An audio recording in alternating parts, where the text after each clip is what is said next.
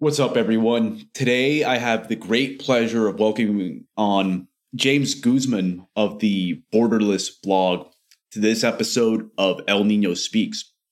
But before we delve into today's topic about Mexico, James, please tell my audience about yourself and what you do. All right, sure. Uh, thanks for having me on.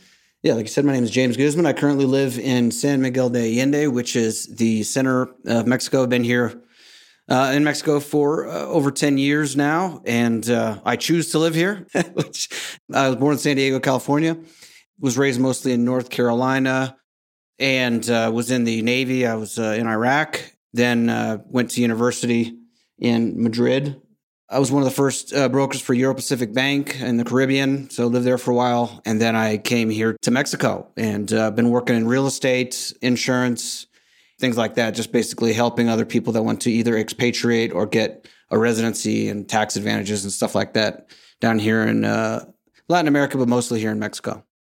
Great stuff. What made you choose Mexico of all places? Well, I, you know, I've been a lot of different places. I've been all over Europe and, and Latin America, mostly the Caribbean honestly, I just kind of ended up here and I enjoyed it. I just kind of I fit in. I already spoke Spanish, so that helped. And it's inexpensive. It's a good quality of life, you know, depending on uh, you know where you choose to live. And to me, it was a good fit. And I mean, it is definitely like the number one expat place for Americans, Canadians, and so you know, there's a reason for it. It's just um, it's a soft landing. There's a lot of people that are very accepting to people from up north it's a little bit more of a Americanized in certain places, but you can get a good standard of living. And so, yeah, so I've I've been here for a while, and now I'm I'm married, and I'm going to uh, have a son in a couple months too. So I'm pretty much all in in Mexico. This is where I've chosen. That's absolutely fantastic to hear. Now, you'll obviously have like some doubters here who always like talk about like the cartel problems in Mexico. And since you've been in Mexico for a while, could you give like a brief overview of the quote unquote cartel war situation that's taking place in Mexico, namely when these conflicts started, like the principal actors involved, and how things are going into the present? Oh boy, well that's it's it's a long story without getting into kind of a whole narcos history. I mean, how I see it, uh, um, you know, originally it was um, most of the cocaine was coming from Colombia, and everybody knows the story of the Medellin cartel in Colombia and Pablo Escobar, and then uh, that turned into the Cali cartel once um, you know that was under the first George Bush that came in and took out Pablo Escobar. During that point, they were always traveling, bringing the cocaine and other drugs through Mexico. Mexico is basically like a transfer zone, and people like Chapo, who has become very famous, they basically just hijacked the business, and uh, it was called the Mexican trampoline, is what they were calling it at the time. They basically bring cocaine and uh, marijuana were the big drugs at the time, and uh, and they would bring it to Mexico and then distribute it out to the United States. And Chapo and and others from Sinaloa took over the business for the most part. Uh, they started growing down here and they basically took over much of the drug trade. In Colombia, they still do grow a lot, but basically, I would say that of the drugs that comes up north from Latin America, it's mostly all controlled by Mexican led cartels. And so that was um, kind of uh, you know the the origination and yeah sometimes they would get into other things of kidnappings you know big targets right so people that had a lot of money sometimes extortion's not really too heavy in that and other things. But um, one of the things that they've tried to do is take out the heads of a lot of these cartels. So, like for instance, in um, in Acapulco, uh, that's where I first moved to when I moved to Mexico. Let's see, in 2012, I believe it was, they took out Barbie. Barbie was actually the head guy for um, the head cartel leader that ran Acapulco, and he he was from Texas. Interesting enough, is an American guy, and uh, so when they took him out, it basically uh, created a, a, you could call it a power vacuum, and uh, that's when Acapulco became you know very dangerous as we know it today. It's got one of the highest murder rates in the world per capita, and as far as cities go, and, and um, it's been that way for maybe ten years. It's been on the top ten list. So when that happened, then it just kind of a cascade. You know, all the uh, once the United States put a, uh, a, travel warning on, that's another thing that really hurts geopolitically because then they stop having direct flights, they stop having big cruise ships can't come in there, and it's kind of a downward spiral. And so I think that in in a way that kind of happened with uh, a lot of Mexico, with them taking out Chapo and and some other uh, big time leaders, that it creates uh, kind of a, a power struggle for smaller players. And so, like for instance, right now um, most of the uh, of the stuff that you see going on is between uh, uh, Nuevo Generacion and the Sinaloa cartel, which is losing a lot of traction, and now basically Chapo's son is running a lot of stuff, but but you know it still exists. But the uh, Nuevo Generacion is the main main cartel that's coming in, and you know as they they're getting less money from the drug trade.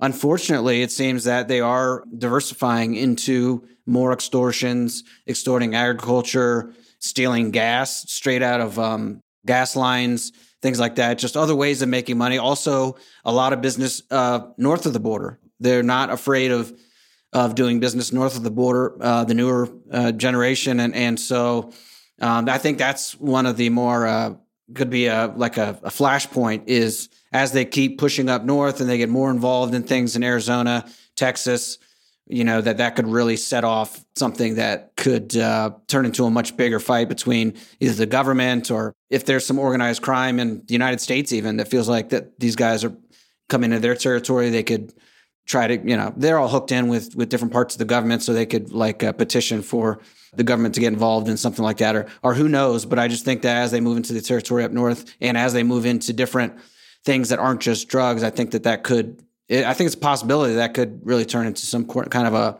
inter-country hot war in in like the coming decade or something. So, so yeah, you mentioned Jalisco Nueva Generación and the Sinaloa cartel. What are the other principal cartel actors in Mexico that uh, hold a lot of turf and influence? Oh, well, I mean, honestly, it really depends on where you're living, right? You know, where I am, that's that's the main ones, but there are all kinds of different ones that call themselves different. I can't, off the top of my head, I can't think of all the different names. I mean, the Zetas were pretty big for a time, but they're not really that big anymore. So honestly, that's really the two main people right now.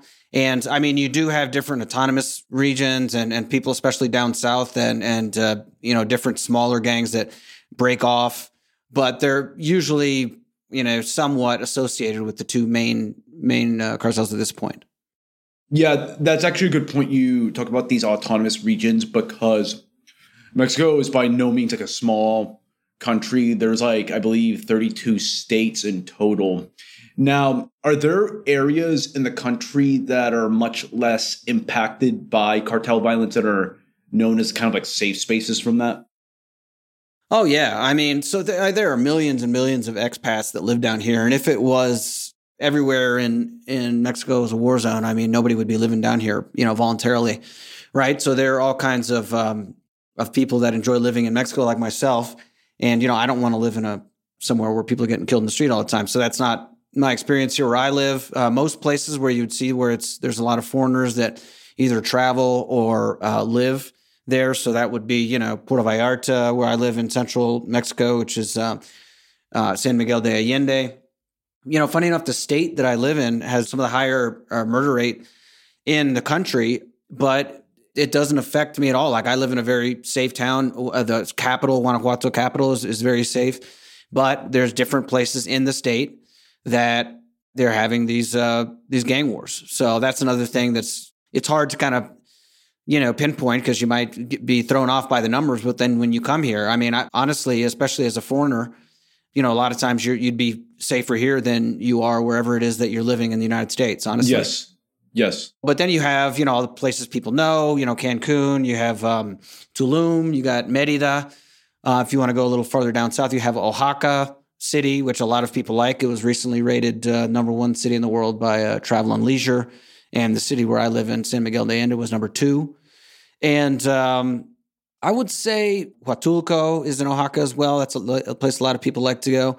Zihuatanejo is another one. So yeah, the, it, you know, the, there's all kinds of different areas. I would say you're mostly in the areas where the cosmopolitan areas of Mexico City, perfectly fine. And I mean, it's a big city with lots of business, lots of stuff going on, amazing restaurants, museums, It's not like you're going to Beirut or something. I mean, it's a big cosmopolitan city. So those are, I would say, the main places that you know, believe it or not, you're just it's not uh, you know some shithole that you, that you might hear about. Yeah, no, big time. Yeah, in Latin America nowadays, yeah, there's obviously like poverty and all that, but you can find any kind of urban center that has like all like the amenities of your typical western metro area and oftentimes it has like much richer culture classical architecture it doesn't really have a lot of the blight that you see in a lot of places these days in yeah. the west you know, we know it's interesting, and, and you're right. I remember when I first moved to Acapulco, and I'd be talking to my friend on the phone or something in the states, and I'd be like, "Oh, I got to run to Walmart," you know, and they'd be, "There's a Walmart?" I'm like, "There's a Walmart," you know. yeah, there's WalMarts, there's movie theaters, malls. I mean, clubs, all kinds of, of stuff. But uh, yeah, like uh, another thing that's different is that you have all that. But you know, interesting enough uh, that in pretty much all of Mexico, you still have kind of a homogenous you know, society. So, like you said about the cultural thing, like there's still kind of Mexican cultural things. You have festivals, music, Mexican food. So that that's kind of a, a different thing. Is it's like a multicultural mishmash. It's Mexico, and you know, there's no mistaking that. But at the same time, you have a lot of uh, kind of first world um, places to go to. When, when you go in the uh, in the in the bigger cities, like where I live, we have uh, you know a couple grocery stores because I live in a smaller town with hundred thousand people, but it's still very Mexican and it's all colonial architecture, cobblestone streets, and things like that. But we still do have like very nice restaurants and and if, you know if you want to go to uh, a nice uh, uh, you know like a big grocery store or even a Costco is like forty five minutes away or you know like a big department store, you can do that if you want to. So you know it's kind of a, a mix of both worlds. In your time talking to people or just browsing like the internet reading stuff about Mexico, what would you say are the biggest myths that people tend to hold about Mexico in general? That's a good question. Well, yeah, I would say one is is uh, you know that basically everybody's poor. I mean, there's a you know much, a higher dispersion in uh, you know uh, the the rich and the poor, but uh, yeah, there are definitely people that you know you'll see a level level of poverty all throughout Latin America that an American is not going to be used to. Sometimes, you know, depending on where you're driving through, but also there's a lot of Mexicans that are very rich, you know, and and that's and one thing that I point out to people when um, when they uh, are asking about getting kidnapped or something is that basically the people that get kidnapped are rich Mexicans, like the somebody associated with the CEO or a politician or diplomat or something like that. I mean, these people are really rich. Like if you just got a hundred grand or a couple hundred grand in the bank and you know you're driving a regular car that's not the type of people that you know you're not rich. You're just a, a normal person. They're not going to be targeting you for for kidnapping. They're going after you know the very rich people. You know where i live on the weekend a lot of people come in from mexico city. And i mean these guys just drop money like it's crazy you know and and uh, uh, in the bars and all that stuff just buying bottles left and right and so you know you as an american tourist you like the owners of the bars aren't going to even really cater to you because you're not spending as much money as just your your average like young Mexican guy with a whole lot of money. yeah, there's a lot of like big time like Mexican oligarchs. They're like from like the Carlos Slims and like the Salinas types. Like there's a lot of money in Mexico, contrary to what a lot of people say. Yeah, and uh, I mean, there's so many things. I, I mean, I, you know, I guess another one. A lot of people just think of the beach, you know, and of course, there's beautiful beaches down here, but you know, Mexico is a giant country, and if you're at all interested in history, there's a lot of you know old history. That's one thing about the, uh, the United States I really learned. One of the first things traveling throughout Europe and the world and Latin America is like the history in the United States is so young compared to other places in the world. So you know, in, in Mexico, you have ruins all over. You have colonial structures. You have a lot of different history, a lot of uh, natural beauty. You know, waterfalls and mountains and cenotes and and things. And it, there's a lot of different geography different people, uh, different societies. You know, like we are talking about autonomous regions, you have people that speak completely different languages and live different ways. There's places that have completely kicked out the Mexican government, and you know they have their own police and have their own uh, religions and stuff, and and um, yeah, so it's just it's a big, very you know, has a lot of uh, I guess you could say diverse uh, of uh, area, you know, and it's a giant country. So I think that's another thing. Everybody just thinks of like Cancun, and that's it. Now, are the expats that usually come to Mexico retirees or more young professional types? Yeah, so I mean, I help people uh, from all over the world, and I've done podcasts with, with people, and, and, a lot of them moved to Latin America. Some of them were doing Southeast Asia. I think that's been less because of uh, COVID restrictions. But uh, yeah, so here in Mexico is definitely a very popular destination for that type. And my podcast has been more geared towards digital nomads and young people that have businesses, real estate investments, stuff like that, that allows them to travel. So where I live uh, in San Miguel, it's definitely tilted more towards retirees just because of the community. But there's places like I would say Puerto Vallarta is not. I would say Tulum is not. Tulum has a more younger expat population. And there's a, lot of places that um, uh, Guadalajara, I would say, has more of a digital nomad type. So, what do you mean by digital nomad? Is just somebody that has some sort of entrepreneurial endeavor, businesses, or something that they can run from their computer. And so, those people, uh, a lot of them go to Mexico City, a lot of them go to Guadalajara. But yeah, you can definitely go to, you know, a place like there's a place called Lake Chapala, which is outside of Guadalajara, which is like I think the average expat age is over 70 years old. And uh, what I always tell people, because you know where I live, people, you know, like I said, it's more geared towards older retirees. But honestly, you don't have to be with that crowd if you don't want to. I mean, they mostly hang out in certain bars, restaurants. Uh, uh, they have their own dinner parties and stuff like that. So, you know, if you don't want to uh, to hang out with those people, then you don't have to. Uh, even in uh, where I live, where it's considered one of the you know highest expat populations, it's still less than ten percent. I would say closer to like five percent of the entire population. So there's still plenty of people you can hang out with people your age that are that are locals, international people. Of course, in Mexico City, you can have people from all over the world that are working for companies there that have their own businesses. But I would say here in, in, where I live, it's at least probably like seventy percent of the expats down here are retired. I see. Have you noticed COVID accelerating expatriation from the U.S. to Mexico? I don't think so there was a big push when um, Canada was was you know had their um, uh, had just started with their vax requirements.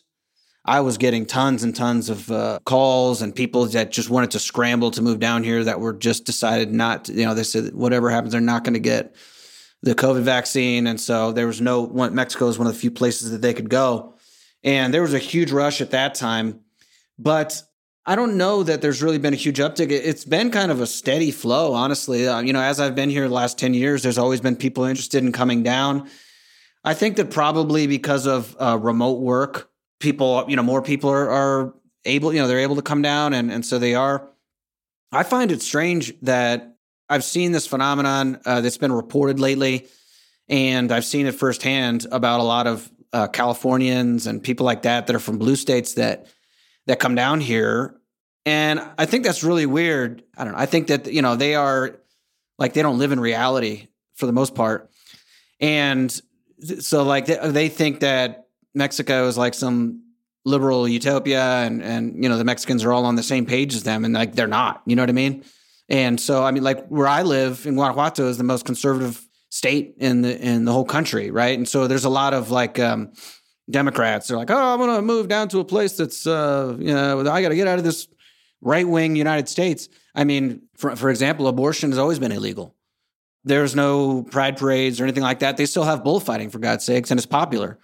So I think that a lot of people that are kind of side of the spectrum that move down here because they think, I don't know what they think, but they, they continue to live in, uh, like not in reality, even when they move down here, because all they do is like people will come move down here and then they just watch CNN all day. You know, I don't understand the point of that, but there are people to do that. Yeah, that's actually kind of curious. What would you say is like the ideological breakdown of like the majority of expats that you interact with? Well, I mean, I'm kind of, you know, outspoken uh, about a, a, lot of my opinions. Uh, you know, it's all over the internet. And so I think that just as you've had uh, Trump derangement syndrome in the United States, I mean, I was never some huge Trump supporter, but I mean, as you know, all you had to do was pretty much not like hail Hillary as your uh, Lord and Savior, and they label you as a as a Nazi or something, right? And they, you know, and you're cut out of social activities. I noticed a lot of the, uh, the that type of expat down here had, had the same thing, and they they've suffered the same affliction. Uh, and you know, it's like people. I, I can't believe they still haven't got over this. Like they're still have Trump living in their mind, and they live in Mexico. You know, it's just insane. but uh, yeah, there is there's there's still a large amount of people. I you know I, I call them like the washed up hippies. A lot of single women, you know, like cat ladies. Because you know another thing about where I live is it's very artsy, so they come down here and it's like oh, you know, they take art yeah. class and I don't know, buy some crystals and and uh, whatever they do. So yeah, so there's a lot of that. I, I, think that lately there's been a lot of kind of the opposite of um, people that find the United States and especially Canada. I, I wouldn't say left wing. A lot of them would say that, but I think more what you're saying is like statist in general. You know, you hear a lot of people just saying like freedom, like they want more freedom, they want to escape just kind of the the you know the dictates of, of the government in general uh, high taxation and and uh, especially the COVID mandates. That was that was a giant thing. I mean, I knew that was going to be the uh, the line in the sand for so many people because I you know it's just like they are at this point for the people that haven't got it. They're not going to get it. You know what I mean? So I mean, so they're just like screw it. They live That's in Canada. Yeah, right. So there's definitely a lot more of those, and um, they have different Telegram channels that uh, you know people connect to off that. I run one of them. Yeah, so that's kind of you, you do have some some definitely like eclectic types. So so you got all those types. I mean, I, I have a we have a, a meetup every Friday. That's um, we have cigars and mezcal and stuff, and it's mostly it's like Republican to libertarian type of people, uh, all the way to some anarchists, I suppose. And so, yeah, just you know, uh, so you got all th- those types too, and and even down here they kind of like self segregate. And uh, yeah, I would say that's that. Even you know, I think it's pretty sad that um, even down here, I'm not saying that I'm immune to this. That you know, we're we, are we are so caught up in the in the propaganda and the mainstream stuff that even when we're down here, we have to segregate ourselves in these like uh, narrative blocks. But that's what happens. Yeah, it is pretty curious to see how that goes down because I, I do recall when I was living in Chile f- for a few years, you did see that also somewhat manifest itself. Though I've heard from people that I've maintained contacts with in Chile that there's been a lot of reverse migration of those expats back to the states due to Chile's uh, controversial lockdown policies. But yeah, I know a guy that actually um, they were doing kind of this uh, Antifa thing where they would push your car, you would stop, and they would uh, raise their communist flag or whatever, and you're supposed to beep your horn and support them. And if you didn't, then they would hassle you and push your car and stuff. Mm-hmm. And uh, I know this guy, and uh, he was down there, and they did that. And he pulled out a gun, and they started coming at him, and he shot in the air. He didn't shoot them, but he shot in the air. And um, they came to his house and arrested him, and he's been in jail for years. And uh, they labeled him a because he also taught economics, and so he taught free market economics at one of the universities. So in the press, the Chilean press, they labeled him a you know right winger or whatever. Are you referring to John Cobin? Yeah, yeah. Yes, I actually met him b- before in Chile. Yeah. That, yeah. that whole story is crazy. Yes. It is. That's the type of thing you want to avoid. you know, because now he's in jail and and you know he's been smeared in the press. So who knows all the bullshit that he's getting in in jail now by the people that think you know, oh, you're some Yankee, come down here want to privatize our land or whatever they say. You know. Yeah, yeah, that's what happens. I know another guy that um, he had a um, a development down there. He was building this whole uh, development, and um, he had been there for years. He built a lot of it, and as this just this kind of I see it as kind of a grassroots leftism in Chile.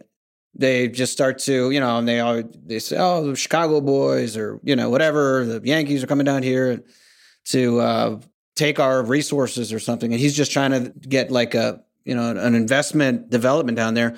And guys just came up onto his land and beat him up and tied him up and stole all their stuff and said, "Hey, you know." Get out of here and so he had to just leave and and pack up and shut down the whole thing you know, but it was basically like anti-gringo sentiment. So that's definitely not um, not good, and I, that's something that's going on in Chile. I don't see that at all in Mexico. I mean, maybe there's some people.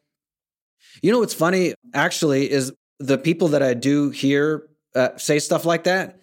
They're actually Mexicans from California, the ones that talk about uh, colonization or blah blah blah, and uh, or you know just Americans want to come down and take this and that. I, it's almost always I've what I've seen is, is a lot of the you know it's probably a Mexican that grew up in California and went to university there. yes, yeah, that's generally what happens. That mind rot is typical of people who attend American universities these days. Now let's shift towards a more like positive like topic. Like say we're dealing with someone who's never been to Mexico and wants to get to know the country a bit better what cities would you recommend for them to travel to? Okay, yeah. So the ones I, I mentioned uh, uh, earlier are, you know, they're going to be the the ones that you want to go to. So like the, where I'm at is considered to be a good uh, transition. Um, San Miguel de Allende in the state of Guanajuato, just because there's a long history of Americans that come here. There was a guy named uh, Stirling Dickinson who came here in the 1920s, and he established an art school here, and he was very loved by the community. And so after World War II, uh, a lot of people used their GI Bill and uh, went to art school at the school that he built. So there's been a long history of Americans coming down here. And uh, so that's why it's a little more like they're definitely, you know, friendly towards Americans. And a lot of people speak English and it's a little bit more Americanized, I guess you could say. Uh, Mexicans probably wouldn't like me saying that, but it, but it is.